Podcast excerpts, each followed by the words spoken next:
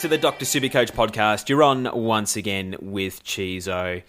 And I've got him, the man himself. It's Mr. 159. It's Pistol. How are you, champion? I'm doing quite well, thanks, Chizo. I think I've peaked in my Supercoach performance of the year right before the round 15 bye, but um, I'm feeling pretty happy with myself at the moment. Look, from what I hear, JB doesn't have any fingernails left. Obviously, his 164, Mr. 164 from 2019 is, you know, he's getting a little bit nervous with you already ahead of that that last uh, that score from last year. But uh, um, you, you're not too worried that you're going to be breaking that this year, you reckon? No, I think unfortunately the best case scenario for me would just be to hold ground for the next four weeks, uh, particularly this week. I'm in a little bit of trouble. Um, I think I'm going to definitely have 18, but in terms of premiums versus rookies and the amount that I'm able to field, I think it's going to be below average. So I'm going to need some Riccardi like scores from my rookies this week just to maintain. And if I can get through this week, then I should go okay for the other rounds. Um, not too worried, you know, I'll, I'll, I'll be full primo at the end of this week as well. So if there's a little carnage and I manage to get a bit lucky and avoid it, maybe I can hold. But um, I definitely don't expect to improve upon this rank. But it would be very nice to beat JB's 164 from last season. Look, I wouldn't be relying on Riccardi if you're playing AFL ratings instead of rankings points because scoring a, a, solid zero for a, uh, a, a rising star, star nominee is uh, certainly interesting, mate. I, I think you know you're doing well this year. JB 164 last year. Is 2021 the year of the cheese? I'll probably be me again. I'm kidding. It's uh, yeah, it's everyone's turn. We'll take turns. I, I don't mind as long as I'm one spot behind you and you beat my whatever you know I finish this season. Then I won't be too disappointed. I think Chizo. But, it's just how cheese goes. We just got to. It takes a few years to mature. You know what I mean? so I mean, I, I, had a big week. I scored 200, 200. I scored two thousand two hundred and twenty-eight. So 2228, um, which I was pretty pleased about. A little bit of a terrible Sunday. Otherwise, I would have been pushing the 2300 mark, but I can't really complain because mostly everything else went right for me this week. Um, Chizo, how did you go this week? Uh, 2097. Took a, uh, a late flyer on Jack Martin, possibly outscoring Riccardi, which in hindsight you know, I would have rathered that 23 points. But I, I, knew based on who was going to be my 19th scorer at that stage that was I willing to risk losing 23 points if Jack Martin had a stinker at the chance of him backing up 144 the week before. I thought that was an all right risk to go for, and so you know I paid the price of 23 points. But I, you know, given the, the same situation again, I'd I don't learn very quickly. Pistol, I'd probably, I, I, would probably do it again. Uh, the, the only thing that we've we can like take away from 2020 is all those jokes we made in previous years about you having an inside source at Champion Data or um, you know Supercoach giving you extra trades, for example. It seems to come to fruition this year. You've you've like really snuck that in under the radar. Like you, have you've, you've done your work in the off season to give you more trades because you're burning through them, just I, so you don't run out. I, you know what I did this season. I, I will say I have gotten more ex, extra trades this year. However, everyone else did as well. So. you know, kind of it favoured my playstyle this year um, when we've been able to get extra trades. I will say though, Chizo, last week after the podcast, I was thinking about what we were saying, um, particularly around the break evens of some of the cheaper players, and I was I was tossing up between getting in May or Jack Martin, and I was like, why why am I dead set on getting Jack Martin this week when he's got a break even of 101 and May has a break even of 36, I think it was. And I'm like, what am I doing? I just had to think about it um, a little bit more. So last week, bringing in May over Jack Martin nearly gained me 100 points. So that, that was a, a massive tick, probably one of my better trades for this season. So you admit that you're just like a lot of other fantasy podcasts that tell people one thing and then do another so you can try and separate yourself from the pack. That, that's what you're telling me. No, what happened was I listened to our ah, podcast. No, no, no, no, no, And then no, I was I, like, I... that's good advice, Chizo. I should listen to what you're saying and then change my trades uh, upon reviewing the podcast. I'm taking full credit for that, mate. Eh, I, I, could have even gone down to seen your boy Stevie May in action this week, this Thursday up in Cairns. But having prior commitments with Mrs. Chizo back in Townsville, I'm going to miss it. Isn't that funny that I wait so long to get football in my area and then I bugger off somewhere else while it's happening? It's and you call yourself a Melbourne supporter. but I get to go see the D's and the Dockers. I've been waiting for that one all year, Pistol. So, uh, Uh, no, I haven't. But I really hope uh, Darcy Parish plays for you. I mean, imagine if he's rested that round. It would be an actual nightmare.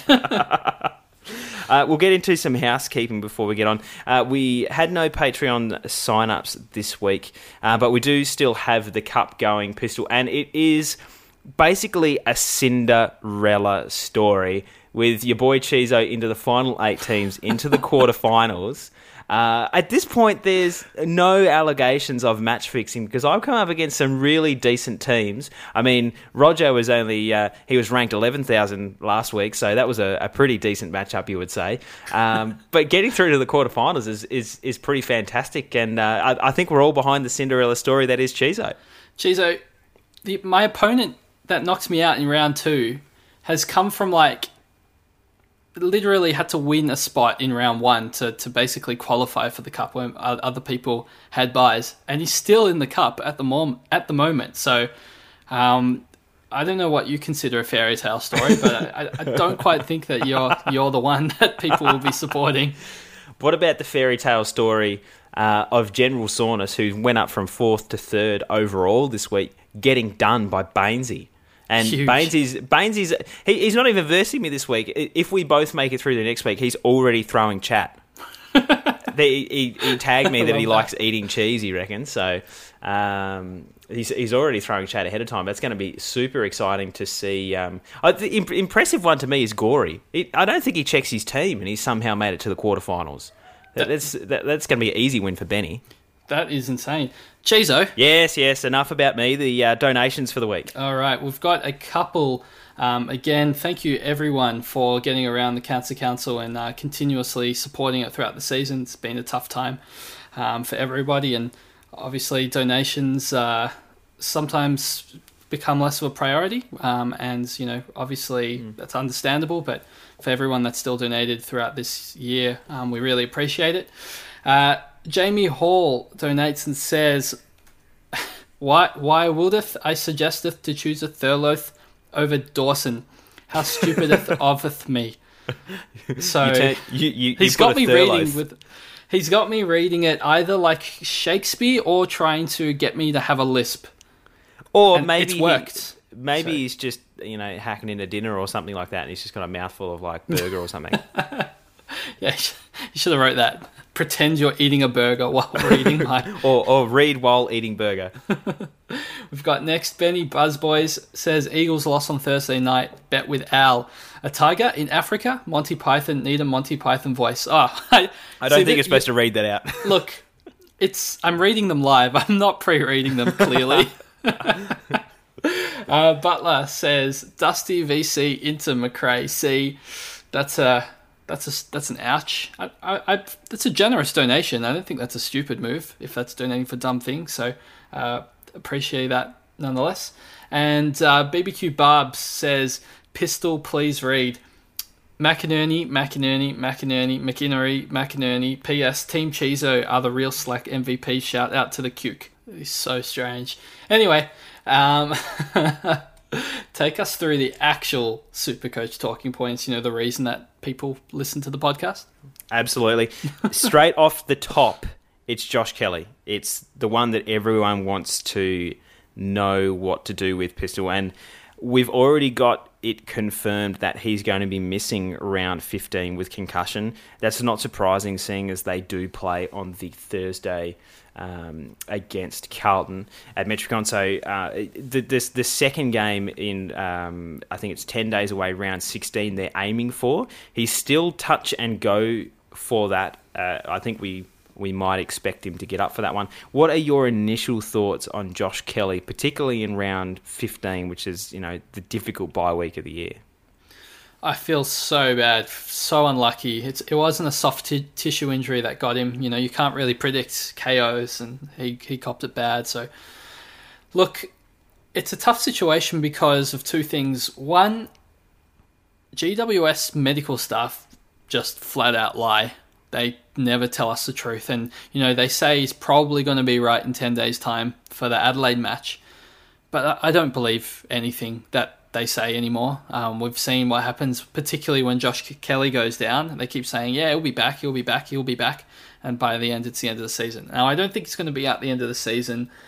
I'm just skeptical whether he actually does come back um, against Adelaide as well, depending on how they go this week. Um, if they get up, then you know, I mean, they need to win every game basically to make finals, which will be their number one goal. So I guess that's a, a positive in terms of we'll call it rushing him back. Um, I think I would lean Chizo um, towards holding him just because he's a player that is capable of going, you know, 140 plus in these easier fixtures. And if he is just a one weeker, being able to have somebody like him in your side going, you know, 140s is just an absolute, you know, game changer. There's not many players that can do that like he can. And the other thing is that it's still a buy around next week. So even if he does miss next week, it's not the end of the world. It's just around 15 is really problematic for people. If you don't have 18, no Chizo. So you potentially have to trade Josh Kelly or you have to trade uh, Mitch Duncan, Dangerfield, uh, Bailey Smith, Simpkin, Bontempelli, Stewart. Would you be trading one of those guys before trading Josh Kelly or would you be trading Josh Kelly out first? You just listed your entire bias this week. I know that for a fact. Didn't um, say Steele. Josh Kelly. It is a tricky one for me. I appreciate everything that you've said, but I honestly am a little on the fence about this one. If it was a soft tissue injury or something like that, like um, maybe pulled up a bit sore, like the the, the day situation where um, he missed one week and then came back, I would have no hesitation. But because it's a concussion usually in the, the, the, the week afterwards, you learn how their concussion symptoms are going. They usually say, yeah, he's tracking well, where they get more of a, um, a read on how he's going to be playing, uh, you know, what the chances are he's going to be playing. The fact that it's 10 days away, um, I think works slightly against him because they'll flat out not really have him do any contact for, uh, for seven days. And so you're going to go from no contact work to playing a game three days later, um, I think is a little bit touch and go for me. Uh, I, I think at this situation, it is more dictated to me by how many trades you have left. I think if you have five or more at this stage, I would probably just move him on to someone to help you through round 15 because anything that can get you through this week ahead of the pack, this is probably the last big opportunity that I can personally see with my team that I'm going to have a chance to jump some of the pack if I can have a good round this round. Um, and so carrying someone like Josh Kelly, who then may also be out the following week as well, I think it's just a little bit too much of a brunt to bear. So uh, I think if you've got four or less, I would just be holding him because um, at least you know it's not an, a, a long term thing. But if you've got five or more, I would it would be totally comfortable moving on to someone um, that will be playing this week if you can afford, you know, the likes of Oliver or someone like that, you know, slightly more pricey that you can, you know, extend yourself to if possible. Yeah. So then to answer my question, I guess if I'm picking up what you're putting down, you're suggesting if you had to trade between, let's say, Dangerfield and Kelly this week, you'd be still trading Kelly. Yes. Okay. Because I, I, I, know I know for sure that that Danger's going to be back next week. He's yeah. in he's in decent form. I understand he's not going to do the one seventies that Kelly is, um, you know, in line to do and has the the capabilities to do. Whereas Danger's floor, uh, ceiling has kind of dropped back from to the below one fifties this year. But um, if you've got to make a call on one of them, at least we know one of them will be back next week. Yeah. See, I think that if you have enough premiums next week that it's it's almost irrelevant if he plays or doesn't play next week because like if I'm taking my team as an example, I only have Grundy as the only player out for me next week um, in the buys. So I'm going to have 21 premiums. If I had Josh Kelly, you know, I'd be having 20 premiums. So I just it, I don't think I would gain too many points by trading him sideways to somebody um, next week as well. So given you know how high he can score in rounds 17 and 18, I feel like you quite easily make up those points on whoever you trade him out to. So for me, I'd still lean towards you know trading out a Mitch Duncan, for example, um, who's just got the buy and is just a worse scorer than Kelly, and and holding Kelly if I wasn't struggling you know next week with with the players. I think that's kind of how I would be playing this situation. Yeah, I, I certainly think that you need to consider the player this week and the player next week that's likely going to score ahead of him. So this week, instead of having a premium, it's most likely going to be one of your rookies coming on field that's scoring for him. So, you know, but not if you're trading out Duncan and you're, you're trading Duncan to a premium instead, for example. Yeah, that's true. That's true. Then it's the um, same. That, that's that's where it's like I think I'd still rather just upgrade and trade and hold Kelly just because he's so capable. And I I mean he's not going to miss three weeks, right? It's either no two or one. So yeah, it depends on if you've got Dusty Martin and Crisp and Grundy, you know, that's already three premiums. You probably don't want to miss a fourth premium next week. Totally get that trade, Kelly. But I think a lot of people are in the situation where they only have Grundy or only have Grundy and Dusty. Um, I think probably two is the average uh, players missing premiums missing next week. And if you mm. are full premium, that you know, I think a lot of the top teams are probably at that stage where they're full premium this week or next week. Um, I think you can get away with just holding him and tra- trading around him. Yeah. Okay. Good discussion, I can, though. I, I can appreciate tough, that. It's a tough. It's a tough uh, question. It's it's we, we, don't you know it's it's a really good discussion. Sorry, I'm yeah. just reflecting, and we're in the middle of the podcast. I feel like it's a bit of a. Uh, a missed opportunity that you can't get back. Like if he is out next week, you still that's two weeks. You're not. You've got six hundred and 50k or mm. you hmm. know whatever whatever it is 600k sitting on your bench not scoring your points so you, have lost that point scoring potential on field um, and yes you can you can upgrade um, you know a, a, Duncan or someone like that I just I just don't like the idea in in for the personal way that I play is being you know trading someone and then leaving myself uncertain as to whether I'm going to have Kelly even come back. So uh, I, I think it's just more of a, a sleep at night factor, uh, as, yeah. I, as I often talk about, as opposed to what might mathematically get you the best score, if that sort of makes sense. Yeah, and I, would probably play play it your way if, if if it was like anyone that wasn't Josh Kelly. Like, there's only maybe four, five players I would consider. I guess we'll call them super premiums um, this season, where I think you gain the points back in round 17 and 18. Like if, you know, Jack Macrae, Lachie Neale, um, probably Steele, Kelly, that's only four. Oliver, maybe five. They're probably the players that I feel like are capable of gaining on the other premium midfielders in round mm. 17 and 18 and making up. But, you know, if it was Dangerfield being KO'd, then I, I would just trade him. I wouldn't even think about holding him. Yeah. I, I guess the question is Kelly's uh, his usefulness is his ceiling, and having him on the bench during the buys when it's best eighteen, kind of you know rather you can have a Dangerfield that's going to go like 120, 130, yeah. but being able to use that cash to you know get someone in your side that has the capabilities this season to put out that 190. Um, I feel I feel like it's a missed opportunity not utilizing Josh Kelly's position in your side to um, to use it during that period. I don't know. It, it, it's it's. I can see exactly where you're coming from, but I think I'm just too safe. No, that's to, okay. Yeah, the, to, the, listeners get both sides of the fence for this one. yeah, yeah. So you basically you're not losing out as much as you think you are by having Kelly on the bench, but there's absolutely the potential that um, you miss out next week and you've kind of missed the boat to, to try and move him and grab something else. But yeah, um, I think I think that certainly sums it up well. Um, I guess in this case, um, you're you'd be leaning towards holding, and I'm leaning toward, towards trading. I think is, is is a summary. If I'm reading, you know exactly yeah. what you're saying. Cool. There we go. All right, great. We're moving to, to a good start.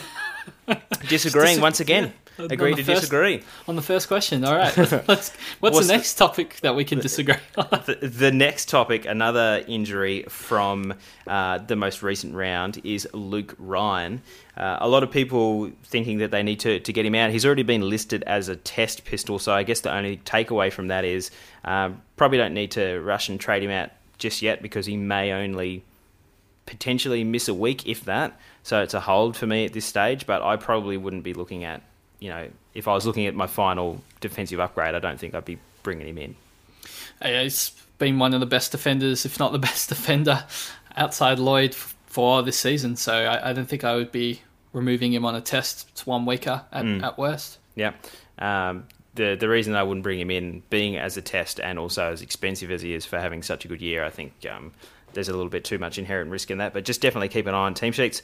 Uh, the next player to talk about, uh, Max Gawn, pistol, obviously came back with a bang, uh, 130 or 140 around that mark. Um, I think the rest has done him some good, and I think we mentioned this a few weeks ago that at you know he's only going to benefit from having an extra week off um, during that period, and he came back and played fantastic.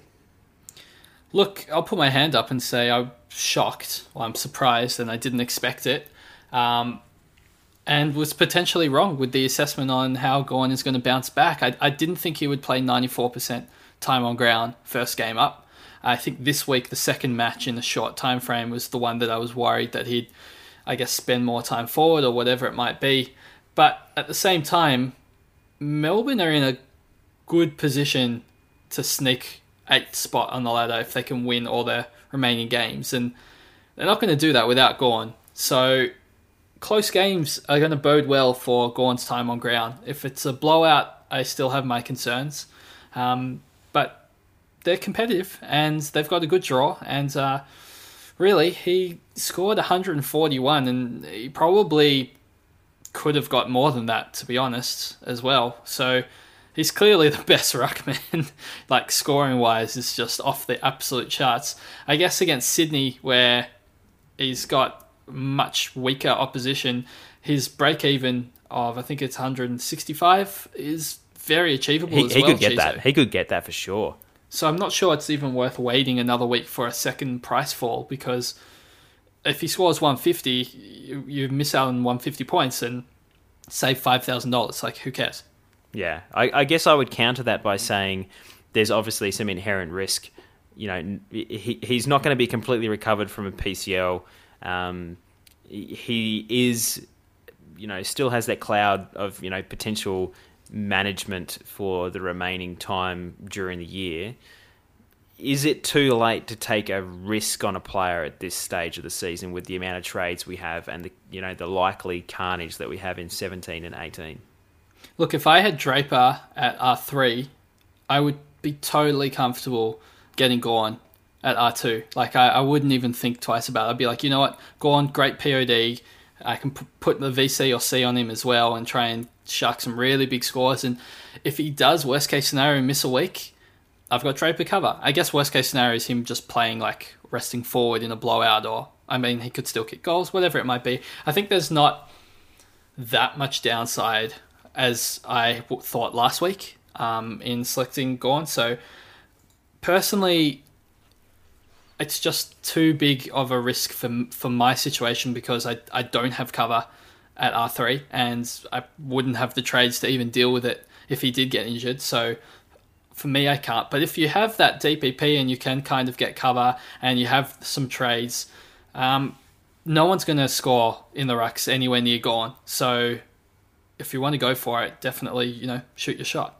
Yeah, uh, and I agree with that. I think the only thing is um, some people might be using Draper to cash in any price rise that he's had to kind of manipulate that money into getting Gawn. Maybe you've got like a, uh, let's say you've got a Nick Nat, and Nick Nat gets a rest and he's 620k, and you've got to find, um, you know, 80 or 100k to get Gawn in there. I think there's a potential that Draper might be used in, in that sort of situation. But if you're you're planning on holding him at R3 for the remainder of the year, um, I think there's absolutely no downside to it. Uh, I, I personally again, just reiterating everything I say, every single question, um, I would probably just stick with the rucks that I've got unless I have a direct rest or injury and are forced to trade. Um, but that's that's more down to how many trades I'm going to have left when I get to the other side of round 16 or round 15 even. And you have Nick Nat to be just to be clear, not Goldstein. Yeah, Nick Nat and Grundy is, is who I'm running with at the moment. So uh, if one if one of those miss a week, that's when I'll look at getting Gawn. But I've kind of um, when I got rid of him, I grabbed Neale and just kind of wiped my hands clean and said, "Well, I'll, let's just hope Neale outscores Gawn for the remainder of the year." Yeah, it's it's one of those things that you you know that there's a chance that it could just ruin your entire season, but the risk the reward is so high that you're kind of like, yeah, it's going to be worth it, and, you, and you just roll that dice anyway. You're like, oh, it's like a three percent chance that it's just going to mess up my entire season. All right, um, I, I got one for you. Next week, Brody Grundy to Max Gawn. What are your thoughts? Oof. That's really trying to maximize the points. The, the problem I have is I have 21 premiums. Like, am I going to be playing with 22 premiums next week? Like, I, I don't know how much how many points I'm going to gain from that trade, particularly if Grundy's able to put together some good scores in Collingwood's literally must-win matches um, in round 17 and 18. Like, we, we can't the Pies can't be messing around with having a Cox, Cameron, Mihocek forward line. One of those guys, probably Cameron, is going to be dropped, and Grundy is going to need to be rucking like the entire game because anytime Cox is in the ruck is worrying.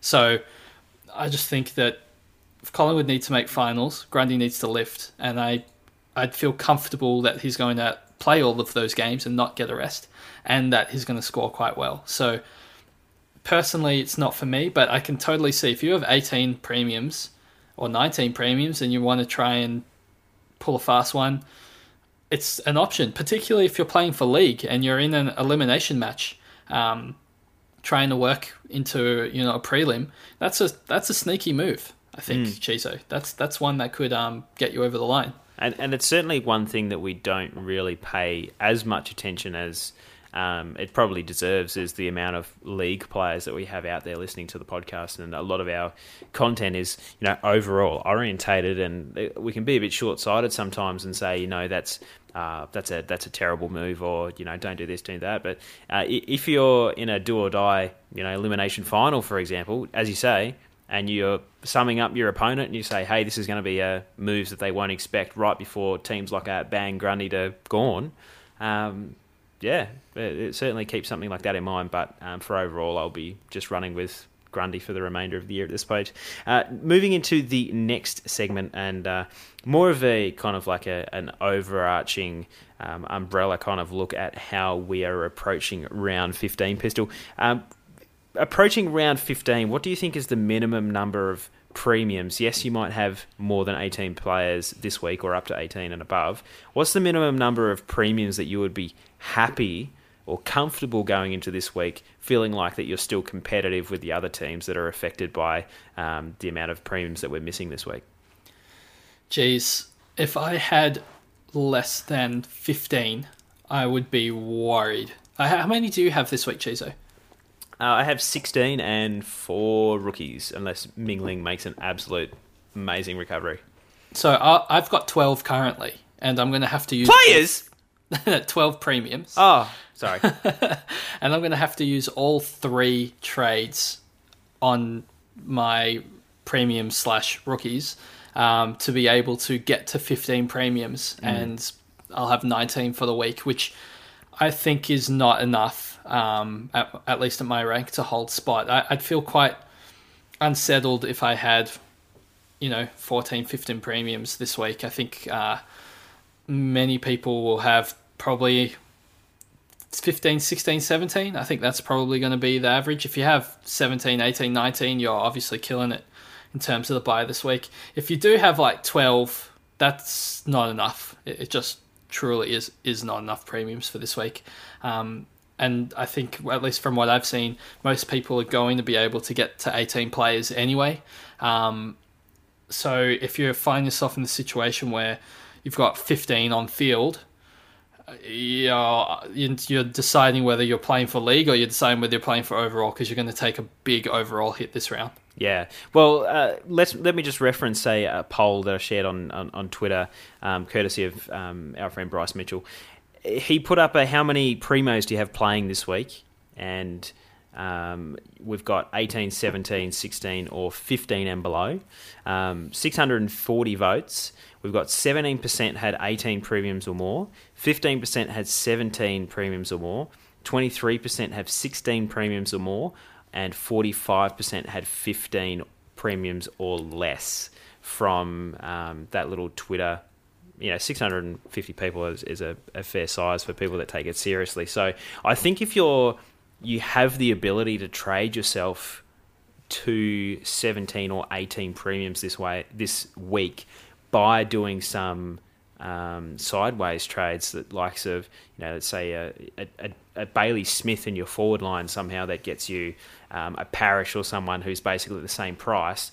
Um, I can totally see the relevance this week because there is absolutely the potential that the par score this week is about you know maybe 1900 or 1950 that's a complete i've got no idea what it could be.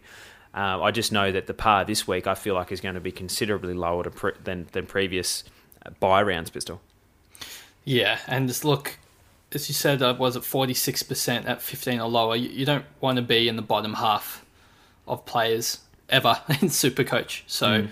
you're going to want to have more than that. I think Chizo, I'm, I'm just going to get straight into it because otherwise uh, we'll never get around to it. But personally, uh, I'm going to be doing a big a big play um, for this round. So uh, I think that trading sideways trading your premiums is fine um, this week, if, especially if you're going to get a zero otherwise, or let's say uh, Bailey Williams 40 you know you don't want it you want to try and push that outside your 18 you know, 40 is pretty generous but yeah, yeah. Tra- trading a premium probably gets you 90 90 points or so. So trades are definitely worth it but it's about picking the right premium to trade. I don't really want to trade somebody like jack steele who's 600k who's in good form who's probably priced still underpriced based on his average. You know he's averaging 121 is priced at 600 so he's still that's good value. yeah, yeah he's, he's, he's underpriced just. But for me you know that's that's a clear hold. The problem i have with someone like mitch duncan is he's 520k and he's, yes he's not scoring too well. He does have an easy run to end the year but he's also not at a price where he's not overpriced. Like he's he's comfortably still underpriced, and I expect him to score at his current price. The players that I want to trade out, I'm looking at players who I think are over reach their peak. They're overpriced for what they're capable of scoring, and then I'm going to try and bring in players that are either you know good value or you know top tier. Um, something kind of like that. So for me, the players that I'm looking to trade out, uh, Bailey Smith in the forward line, he's peaked after his 150 you know, he's priced at 483, which actually is, you know, very, um, it's equivalent to his, his current average, but his current form really has been iffy. He's not a forward that I see being a top six forward for the rest of the season. You know, he's he's had in his last you know five matches three scores under 100 and one of them was 100 you know 88 68 150 100 71 I just don't want this guy to be going, you know, 70s, 80s, 90s. It's too hard to tell with Hunter back in the side and Dunkley playing in the midfield and where where Smith is going to go. The fixtures are great for Bulldogs, don't get me wrong, and he could come out and score, you know, 120, 120, 120. But I'm hoping that if I sell him and I'm smart with my trades this week, I'm able to still get somebody who's able to at least equal him or better him um, for the rest of the season, and I get those points this week. But Chizo, my big trade idea is oh, he's truly gonna he's going to drop it. Truly, make sure you're sitting down, everyone. Make sure you're sitting down. It's uh, to take to take the phrase from uh, Daniel Begala. It's truly the big shot. None of the Lachie Neale out. That's not the big shot. The big shot is Marcus Bontempelli out at 670k to Josh P Kennedy at 417k. and banking 260,000. That's that's truly at what shorting wow. is Chizo. I'm going to try and explain it because people hear it and think, "My God, that's crazy!" And I can is, I can see the Twitter messages already. It, it's crazy. Don't get me wrong. Do I think Bontempelli is a bad pick? No, I think he's a fantastic pick. He's literally now got a five round average of 141. Like it's insane. However, he has 199 from three rounds ago. That's now out of his rolling average, so he's absolutely peaked in price at 670. Is he worth 670k? He's just not. Chizo. He, yeah. He's not overpriced. current price. Overpriced. Do I expect him to score well the rest of the season? Totally. I think he can average 120 across his last three games. That would be fine. You know, if I had him and I'm holding him, I'm happy because 120 is great. I don't want to trade him out, but I'm in a situation where I want to maximize my points for the rest of the season. Is he 260k better than JPK?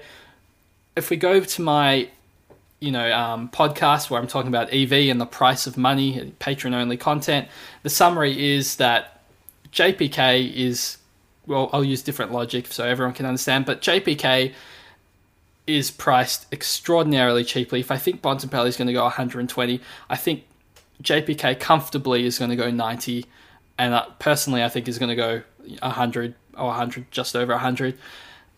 That 30 point gap at worst case scenario, I'm, I'm losing 30 points a game, but I'm upgrading my last F6. I'm upgrading Brad Close to Angus Brayshaw with the cash I have a little bit left in my bank at the moment. Being able to do close to Brayshaw, that's like 60 points per game. Uh, you know, I'm better off doing that move. So for me, it lets me. Close isn't playing this week. I get an extra premium. I, I bring in JPK, who I think is severely underpriced, and obviously he has his own risks. And then I can play around with what I want to kind of do with Bailey Smith. I've got a couple of wacky ideas, Chizo, uh, which I'll talk about in a sec. But that's basically my um, my big play this week is is selling Bontempelli at maximum price. How do you, how do you feel about that, Chizo?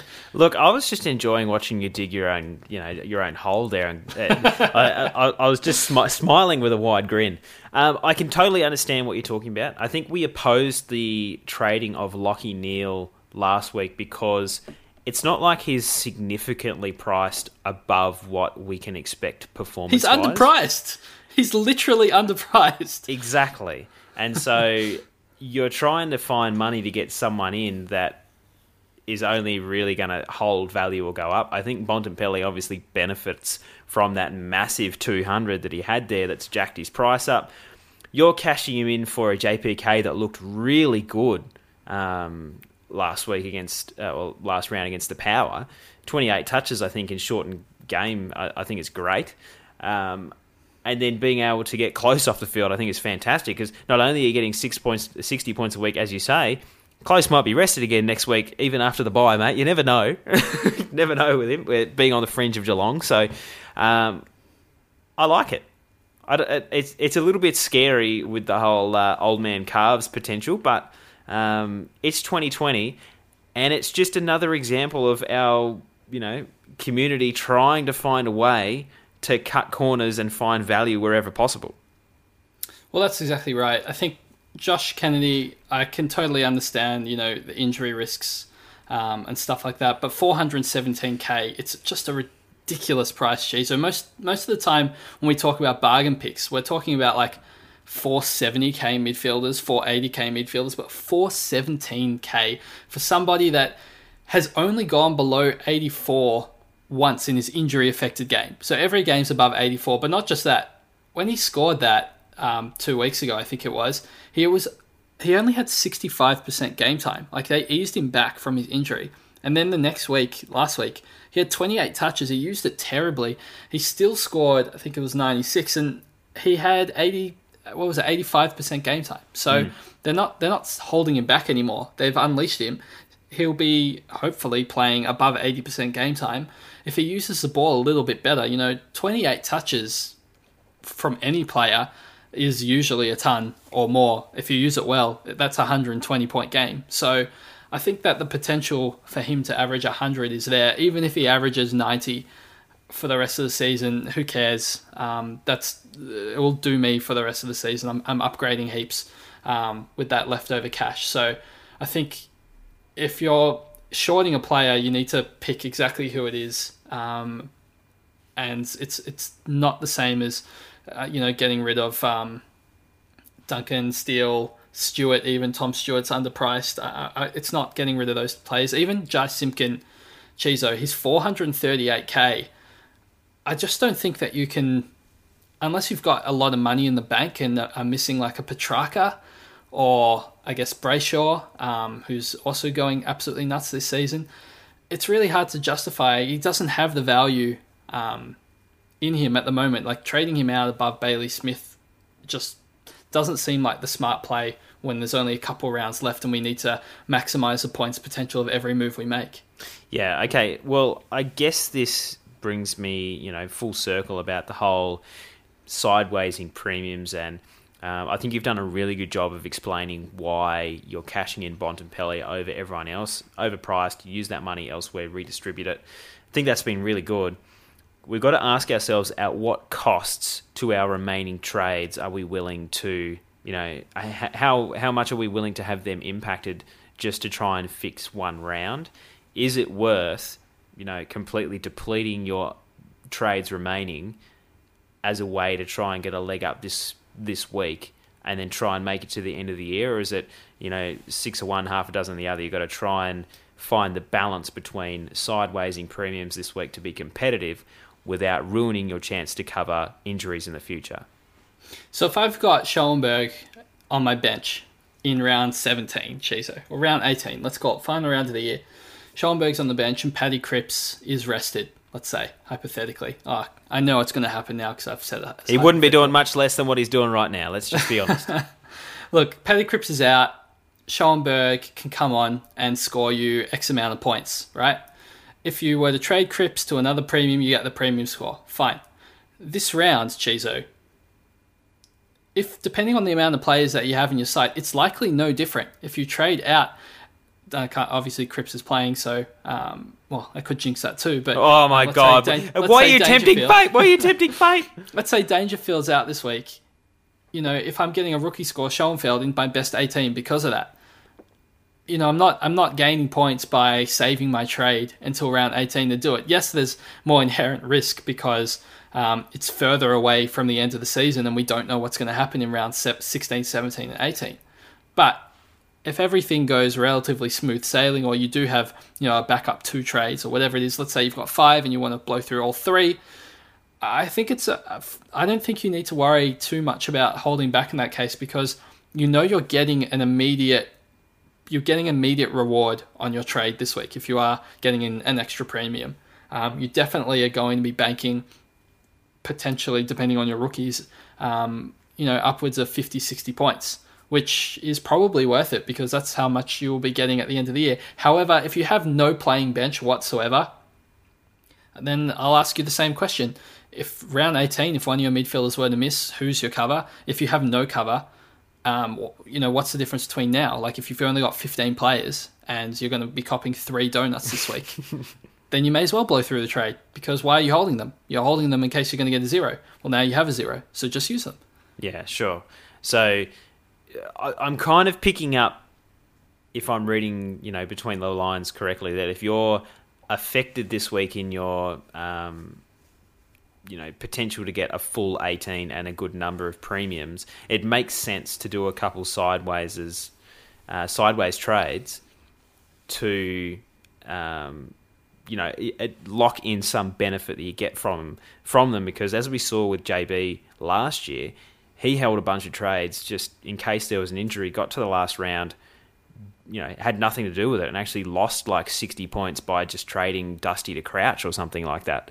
Um, so I think I would definitely be leaning towards using them this week to try and improve your side and your scoring potential and helping you manage it I don't think it's any good having 12 premiums and eight rookies playing this week to, to make up your best 18. I think we have to do our best to get as many premiums on field. I think we saw from that graph 16 is kind of like the benchmark. If you can get more than that, that's fantastic. Um, and if you're below that, then I think you should be, um, you know, using as whatever means necessary to try and get back up to that. I think if you only have three trades remaining, um, I'm not even sure if that's possible, but if it is, I think it is. I would be leaving one, at least. Just emergency panic button. Panic button because with this condensed fixture, it may not be this week, it may not be next week. It, it's gonna happen at some point. Someone is gonna be rested, and you might have made yourself sixty points going um, Dangerfield to someone else instead of having Jared Rivers come on field. But it's going to suck when you have you know Matt Ling and Jordan Butts in defense, and then suddenly Ridley's been rested for round 18. Because that that's 110 points or 105 points that you can't get back. And yeah, yeah, it totally just depends on which rookies you have in which posi- uh, you know each position. Obviously, if Ridley's out for the season, you know in round 16, you don't want to have to play butts for three rounds in a row. Yeah, exactly.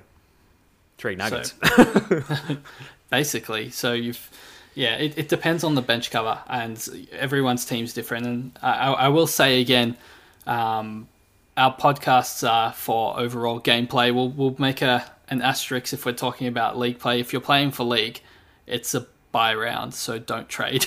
yeah, exactly. If you if you're in a cashy or something like that, don't don't even bother. Just you know, prepare for next week. Um, and but for for overall this week, I think definitely leaning towards. Um, because I think everyone's taking the same tact in in a tactic and trying to progress their team and be more competitive this week. So if you sit on your hands and try and hold a couple trades, so you've got three to, to going into uh, the week after, then I think you're missing a trick. And I think if you can find a good balance, maybe you've got two remaining at the end of this round, um, if that's possible, and then to get you through the last three rounds, I think that's great. Chizo, I'm just going to put you on the spot for a second. Sure. Are there any kind of value picks or, or players that you think are actually worthwhile, you know, sideways trading those premiums to? Like, is there anyone that you've got your eye on or that you would suggest other people potentially look at if they do need an extra premium player or two? Uh, it's a good question because other than JPK, there's no really like massively underpriced premiums that you can be super confident in. I think anyone that's underpriced is going to be a bit of a flyer. We've seen people in the last month, last four rounds, five rounds go um, Jeremy Cameron, and he, took a while to fire. Like that's a bit of a flyer. Um, people are, were trading in Joe Daniher um, as a as a bit of a you know fingers crossed. Let's hope something comes of this. Um, I don't think that there's anyone that like necessarily jumps off the page as super super value. Yes, there are underpriced premiums. Um, you know that's the reason I brought in Jack Martin last week um, because he's had an injury affected score that's been reduced. JPK injury affected score that's been um, you know, reducing his price. Um, I'm hoping maybe you've got someone that's on the tip of your tongue that you're praying that I actually mentioned. I have a couple of players I was hoping that you would mention, to mm. be honest, Chizo. That's what happens when you put um, me on the spot. no, fair. A couple of them we've spoken about before, but I still think they're good options that are just being um, kind of ignored. And um, the first one that I want to mention is Sam Walsh. You know, he's 517k still. He's still not in very many sides, and he has been killing it since round seven. You know, he's only put in two scores below 113, and one of them was a 98. So he's had one poor score since round seven, and the rest of them are big. Like he's right up there at the moment um, with the top, you know, top tier midfielders, um, and only at a fraction of the price. And we know that Walsh has a great tank. Um, he can run for days, and Carlton's fixtures are pretty good for the rest of the season. GWS, Swans, Adelaide, and then Brisbane. Yes, that one's a bit, little bit tougher. I guess my only concern for Walsh is I'm I'm guessing Cripps will be fine to play this week, but on the very unlikely chance that he is rested, I wonder who De Boer then would go to. I guess that that's my only concern, but otherwise, I think he's one of those players where if you did need to trade Mitch Duncan and you're wondering, oh, geez, like he's my only player that I can trade out, you know, who would I go to? I think Walsh is definitely one of those options. Yeah, I like it. Uh, it's still, we see, when I was thinking undervalued, I was thinking like 350k is what you were no. like. Like, oh, I'm desperate to get my eh, like M8 onto the ground. Who can I get? That's what I thought you were talking about. I just don't think there's that many good premium players that don't have the buy this week that are legitimate options. Um, so I think you just need to be very careful with who you trade in so you don't get caught in the trap. Obviously, like Gaff can also run for days and he's kind of in the same vein, but I, I still think he's a worse selection um, than Walsh going forward. Do you have any other names just of players that you would feel comfortable sideways trading any premiums to? It's a good question. Um, I don't. I don't necessarily think I, f- I would feel comfortable. I think a lot of the sideways trading that I'm doing is quite savvy in the aspect of I, I, really like. I think you've pretty much convinced me onto the JPK train, which is like totally, totally thrown my Uh-oh. my sidewaysing out, out out out the the window. Um, but I think it's it's one of those things in in totality. If um, you can find value somewhere, and that allows you to go from uh, in the forward line getting an Andy Brayshaw, and suddenly you can get a Petracca. Um, that's more of like the, the the value that I'm looking for, as opposed to um, you know a parish that's going to go low 90s in in the forward line that you might sideways a Bailey Smith, who's like th- only 13k more expensive. I think. Um, comfortable would not be the right word. I think I'm trying to find someone that, by not having a buyer, scores more than the player you're trading out. it's not not that I feel great yeah. about it. So I think um, another player that I feel quite confident in, and there's not that many of them, as I said before, mm. uh, would be Jarryd Lyons. He's at 589k, and honestly, his scores this year, if you haven't looked at them or you're unaware, because he's basically in no teams as well they're unbelievable. He's only had three games the whole season below 114 points. Um, and fortunately, or unfortunately, the last one was just last game, a season low of 57. But, you know, outside of that, just a 92 and 88 and everything else above 114, including um, scores 147, 138, 126, 121, and most of those are in the last couple of rounds as well. So he's been just phenomenal this season in terms of super coach and his run home collingwood gold coast swans carlton. Like they're games where he could absolutely dominate.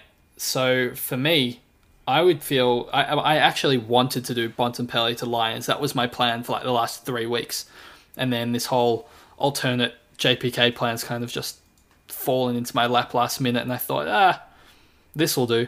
Um, but I was planning on getting Lyons for for Bont this whole time because I, I, think Lyons is just an an, an outstanding pick. Um, right at this stage of the season, even those if if you are trading Kelly, uh, I think you should just maybe even have a have a little look at Lyons. Yeah, I like it. I, I actually had a look when I was assessing my M8 that I was going to get next week, but he's just a little bit too expensive for me. He's uh, going to fall a little bit more if people are willing to wait one more week. He's still got a break even of 173, so he's going to be ripper value um, if you pick him up at the next week. And Chizo, the last player that I'm going to talk about that provides. I don't even know if I'm going to call it value because you don't know what you're going to get. It's it's that type of player where there's four rounds to go. It's 2020. You're having a little bit of a laugh, and you're like, I'm going to trade in the player who could average 120 for the rest of the season. Oh, I know where this is going. could average 70 points, and that's Toby Greene. oh, 446k. He's he's cheaper than Bailey Smith. I don't know if he's better than Bailey Smith, but he's definitely, he's definitely, he's definitely a crazier pick than Bailey Smith. He's just he's one of those players where we saw what happened last season. They he had like this six round spurt where they put him in the midfield um, at towards the end of the year. I think it was around 17 to 22 where he averaged over 120 points a game. He just went ballistic in the midfield. Um, it was just phenomenal. And then, you know, he comes back in the preseason, they put him in the forward line, and you're like, well, I guess makes sense because he's a goal kicker, but he he thrives in that midfield, and I'm hoping Chizo. I am praying if Kelly is out for one week, maybe even two weeks, will Toby Greene play in the midfield just to to reignite that spark uh, for GWS? I'm hoping it's true. I'm hoping it can happen because if it does, you know, you're getting a player um, priced at 440 that's capable of scoring 120 plus for at least the next fortnight, and then who knows what happens after that. I think you know, have I lost my marbles? What, what's the words I'm looking for? You know, I, I don't step back and let friends do crazy things. Um, but I just love the just the craziness you're talking about in 2020. The Supercoach, that's what it's about. It's about you just doing crazy things and me watching it fail miserably. I just I swore off Toby Greene about six seasons ago and still managed to have him every year. Uh, but this is the first year I'm putting my foot down. I'm not going anywhere near it but I can understand that he has the chance to go 160 at any given week, and during a buy round, that'd be absolutely beautiful. And I, I, I, respect you for putting your hand up and saying, you know what, I'm a little crazy, but I don't like it. I don't mind it. Look, he's got Carlton, then he has Adelaide, then he has Melbourne and St Kilda. I just think the draw is there. GWS need to win games. He he could very very well put out forties for the next month, and I've just killed my season. I can't wait but, to watch, mate. I can't wait to watch. Oh man, look, it's a. Uh, I don't know if I'm going to go through with it. It's it's one of those picks where you feel a little bit sick to your stomach and giddy with delight at the same time. Um, I'm not sure I can I can do it, but it it would be one hell of a ride. Right. So I'm just going to put it out there in the universe for those that are just, I guess, as nutty as I am. Yeah. All right, we'll, we'll quickly shoot through some rookies and captaincy options as time's getting away from us. Rookies this week, there's only a couple really to choose from. Uh, Cameron Polson from Carlton, uh, 139k, put out at 23. Wouldn't be going anywhere near him with a 10 foot pole unless you needed. No, I wouldn't be going anywhere near him. Uh, we have. He's priced at his average. Yeah, that's right. he's gonna he's going to hold his price, which is great, absolutely great. Um, maybe if you need a warm body to, to finish the end of the year. Thomas Fullarton, another forward from Brisbane, off the bye with a 54.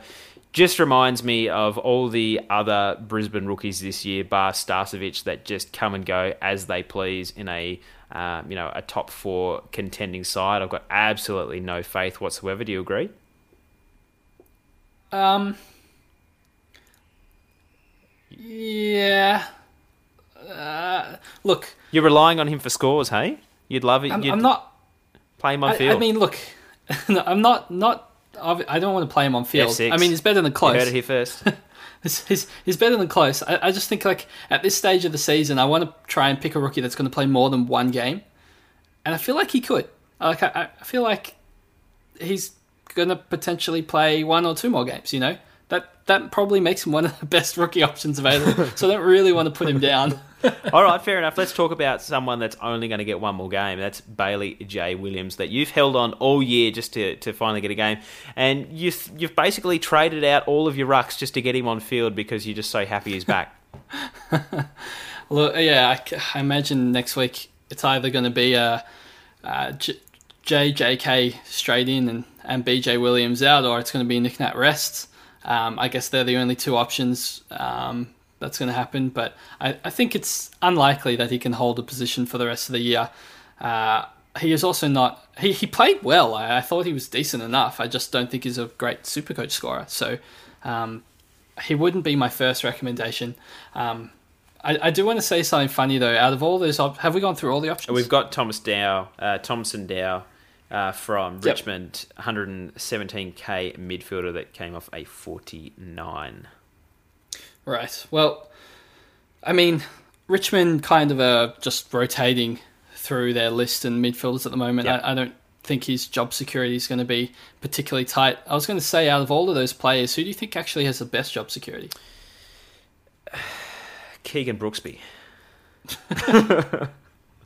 Um, that's a great question. I, I couldn't tell. I'd probably. Uh, no, I've got no idea.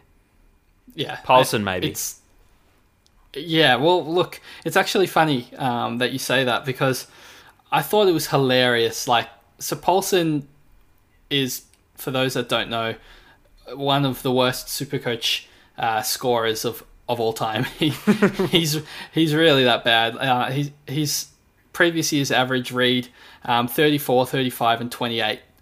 Um, and then his, this was his first game this season. I heard he scores really well in AFL ratings, though.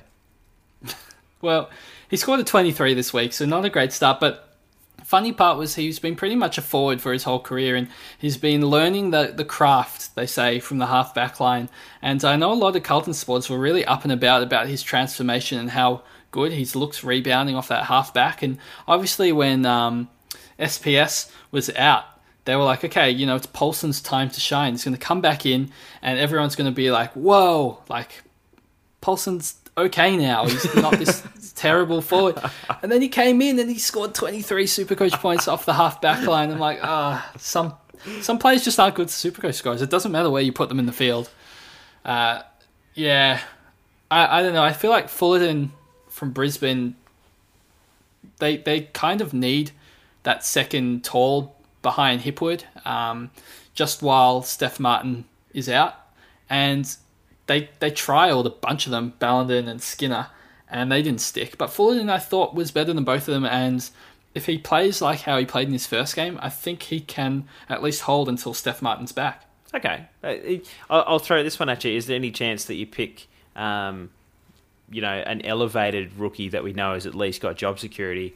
Would you cough up the money for a Riccardi, Mosquito, um, a Xavier O'Neill from West Coast that um, have already played two games, generated a little bit of cash, so they're elevated slightly? Is that would you prefer to pay twenty k and get one of those as opposed to these guys that we have no real confidence will play more than next week? I would totally pay the 173k for Riccardi. I think that would be a beautiful move to make. He is just a fantastic footballer and he's scoring really well in Supercoach. No hesitation whatsoever there. O'Neill, I'm less convinced about. He's a good player and he's fine Supercoach scorer, but I'm more worried that we've got Redden who's meant to return this week and Elliot Yeo's already flown back um, to the hub, so he's probably going to be in in not this week, but maybe the week after. And I'm like, is is he really going to survive two midfielders coming into that side? I, I don't think so. Um, so I probably wouldn't want to be paying a more inflated price for O'Neill over one of those uh, over him, but I'd be paying an inflated price if you could afford it for Riccardi, and probably not for Mosquito. I don't think his um, scoring potential's there. Chizo, but Chizo, if you if you didn't need a player this week, or you're playing for leagues, would you consider just going for a non-playing 102k rookie? Oh, it's hard to take my overall lens off, isn't it? Um, I don't necessarily hate the idea. I've thought about it enough this year uh, the way that I think about it is that a lot of the rookies are so hard to predict if they're going to have any longevity in the team anyway. That if you're picking up a guy that's 117k, it's 15k more that you've got to pay to guarantee yourself one game. You know what I mean? Like, um, I would probably cough up like fifteen thousand dollars just to get that some game time out of them because you never know. They might be someone that plays two or three games and suddenly you've accidentally got cover, as opposed to deliberately bringing in a a con um, or someone from Gold Coast and then suddenly you need ruck cover because Nat Nui's um, you know rested or something like that. I think that's it's so hard for me to step away from that mindset. Fair enough. I think um, it depends on your other. I wouldn't be wanting to just say I had Skinner at F seven. I wouldn't then want to be taking 102k non-playing at F eight, mm. and you know leaving my bench. Totally Riccardi at F seven though. If you have Riccardi at F seven, I'd be purchasing 102k loophole option. Just check who plays late, you know, for the rest for the games um, remaining, and just loophole him with your F six. I think uh, that's a totally fine move. I'd, I'd stick a non-playing player at my M. 11 as well. I'd feel comfortable doing that. So, you know, if even if you needed the money this week, trading someone like Bytel, if you're desperate for money, trading Bytel who's not playing anyway uh, to 102k rookie, I can totally see the merit in doing that. Personally, if you do have the money though, I do find value just punting it on a rookie that uh, is at least playing this week, just in case they hold for the rest of the season. Then you do get some playing cover. Um, you know, most of the rookies that you trade in now are not going to be able to appreciate and value enough for you to actually trade them out. Like even Riccardi, I don't know if he's going to get to a price that makes it worthwhile to trade him out. You know, before round 17, for example. So for me, I'd just be holding Riccardi for the rest of the season and just use him as cover yeah. if I'm going to, you know, one of my premiums is missing. So um, I think you got to take that into consideration as well. All right, mate. We'll jump into the next session, which is a captaincies. I think it's another really obvious VC for me. That's Titch on the Tuesday, first game of the round against Adelaide. I think that's uh, uh, that's a pretty easy VC for me there's actually a lot of good captaincy choices that I like this week, Cheese. What about VCs? Um, We're talk- I'm, I'm, I'm starting with VC. starting with the VCs. Oh, you could VC if if Lachie Neale's playing in the last game of the round. It means everyone's a VC option, right? Yes. so, so, you've got to have it. You've got to have. Yeah, yeah, you're absolutely spot on. I agree. so Titch, uh, Adelaide have given up big midfield numbers, so it, it is hard to go past Titch. Uh, I'm with you right away on that one. Um, I think that there's probably um, some merit in looking at uh, player against Richmond. Oh. They give up big scores, just like Merrett. I did in the wrong way there. I missed the pun. Um, but yeah, I think if you had you know a Fyfe, um, even Brayshaw, I think could go particularly well. Mm. There's at least somewhat to consider, and alternatively Dusty as well, flipping it back around against Fremantle. Um, I think that's totally an option. Jake Lloyd is just in ridiculous form at the moment. You know, five round average above 130. I think he is somebody against Melbourne that's probably going to just Oof, rack it yeah. up. And oh, again, again on the flip side, you've got Oliver and Petracca and Gawn who are just like bombshell VC options. Yeah, particularly Gawn against Sinclair. It's, that's huge it's crazy. And then you've got this GWS Carlton game. I mean, obviously Kelly's not going to be uh, playing, but in the in seasons past without Kelly, Coniglio's gone on a tear as well, and uh, Whitfield he goes on the tear, and he's playing that half back role at the moment, and he's looking unbelievable. he's literally everywhere. He he, I can't explain. I mean, people probably watch football, so you know what I'm talking about. But he's just insane right now. Fresh off 167 too. Oof. Yeah, I, I, like this. I'd be. They've got to put someone on him. Like you have to put someone on him if you're opposition coach. I think. M- um, maybe they put Polson on him. maybe, maybe they do. Um, so I think you've got another option, a couple of options there, and then finally, captaincy. Can you go past Lachie Neale this week? Does it have to be is it is there a better option than Lachie Neale this week at all? Uh, no, but fifteen thousand people traded him out last round, so maybe they've only got Grundy left in the last round, last, last game of the round. That's true. I, I probably wouldn't be putting it on Grundy. Um, I think Gawn could rival Neale for best option this week, but I, Neale against Collingwood. Collingwood don't tag, so they will let Neale somewhat run. I just I like that. It's hard. It's hard for me to see past Titch into Neale this week. Yeah. Okay. Um, we'll get into some Patreon questions if you're happy with that. I think you've summed it up quite well. Uh, podcast questions channel in Slack. Pistol you usually shoot some at me, but I'm going to turn around and yep. shoot some at you. No. Blue Bagger. Draper R2 for the rest of the season. Please discuss. It's got the most likes. How? Oh, it's, it's What do you mean how? How how is that a question? No. what? Draper That's asked me. for the Be for the rest of the season. Like, I mean, it's a strange. He's just been rested, so it's a little bit strange, just in terms of like, is the expectation that he's going to play every game for the rest of the season because he's just had the rest? Because to me, it, it kind of feels like there's a short turnaround between rounds 15 and 16 and then he still has to play 17, 18. So I, I wouldn't be putting all my eggs in the Draper R2 basket where I feel like it's very likely he just gets another rest um, in round 16 or 17. Yeah, I think probably 17. I think he misses one more. Yeah, that's that, that's the part that scares me. This is the too risky basket where I mean, who's your who's your R three um, if you have Draper R two because it's not Draper. yeah, that's a, that's a great question.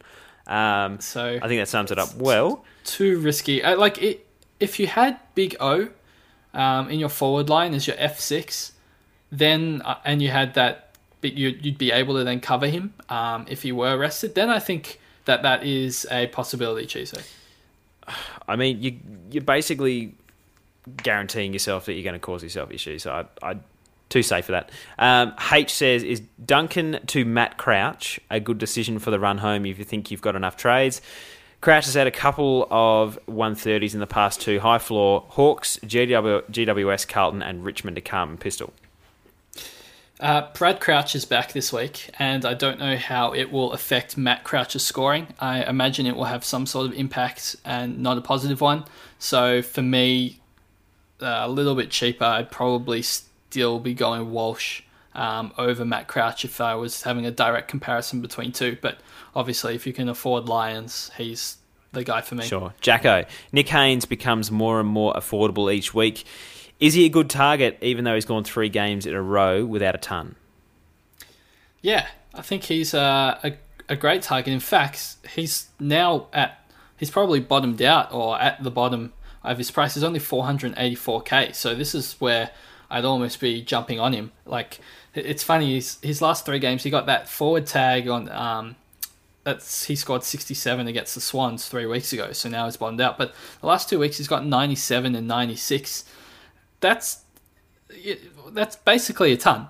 Like if he scored 100 and 100, we probably wouldn't be worried about him. Um, I'm certainly not worried about him. I'd be more worried about like Ridley than than Haynes right now. So uh, I would still be jumping on um, Haynes, um, particularly when they got Carlton and Adelaide and Melbourne. Actually, maybe not. Their ball's not going to go down there, Cheese.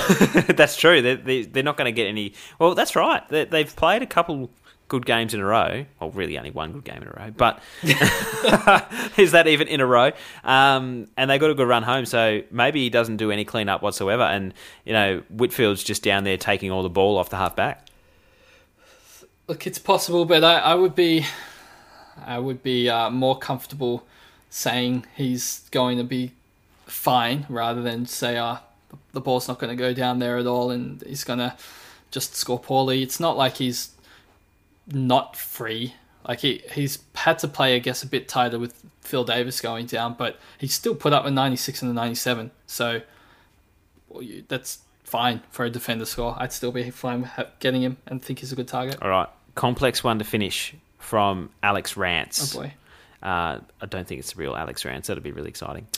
I think it I is. think it is. Yeah, uh, it's questionable as to whether or not bringing Gawn and a cheaper mid in for Goldie and Jelly is worth it. It would leave him um, with one upgrade with only two trades remaining. So uh, Goldie and Jelly out for Gawn and a cheaper mid with two trades remaining and only 21 premiums his side. That's. Uh, I think you just got to do the maths on this one. I would be just writing down on a sheet of paper and saying, uh, what do I think Goldie's going to average? What do I think Jelly's going to average? And then what do I think the premium forward? I assume let's pretend it's a forward that you don't have. What the premium forward that you bring in is going to average because you would be doing a one down and one up and spending that money. Um, getting that last premium off your field, and then work out doing uh, Gawn, a cheaper midfielder, let's say JPK for argument's sake, and a rookie going to score. And I think it's possible you'll find that just in this circumstance, um, getting that extra premium might benefit you if you're able to do it this week because you get a pre- extra premium over a rookie score for you know the next three rounds, and that might be enough time to get those points back on the board. But I guess if you're waiting, if this is a question about the future, um, even one week may tip it in scale in favor of you know getting that Gawn option. Um, and also don't forget to rule out the fact that Gawn's a, a, VC option. But this is definitely one to, to write down and nut it out on paper. Yeah, cool. All right. Thanks very much, community, for listening to the podcast. Lots of cul-de-sacs that we've gone down this time, Pistol, and ended up in some really interesting uh, topics and questions and analysis that basically has come from your brain straight into the microphone, which I absolutely love. Why don't you tell them where they can find us during the week? Uh, you can find our main Twitter at Dr. underscore SC. If you have any questions, you can find Chizo at Chizo underscore DRSC with a Z. You can find JB at JB underscore DRSC, and you can find myself at Pistol underscore DRSC. Cool. All right. Thanks very much. Good luck in round 15, guys. It's going to be really condensed over very, very quickly. Tuesday to Friday, make sure you keep an eye on all the lockouts. Tuesday locks out at 5.40. It almost caught me last week. Make sure you look out for it. Good luck. Talk to you at the end of the round.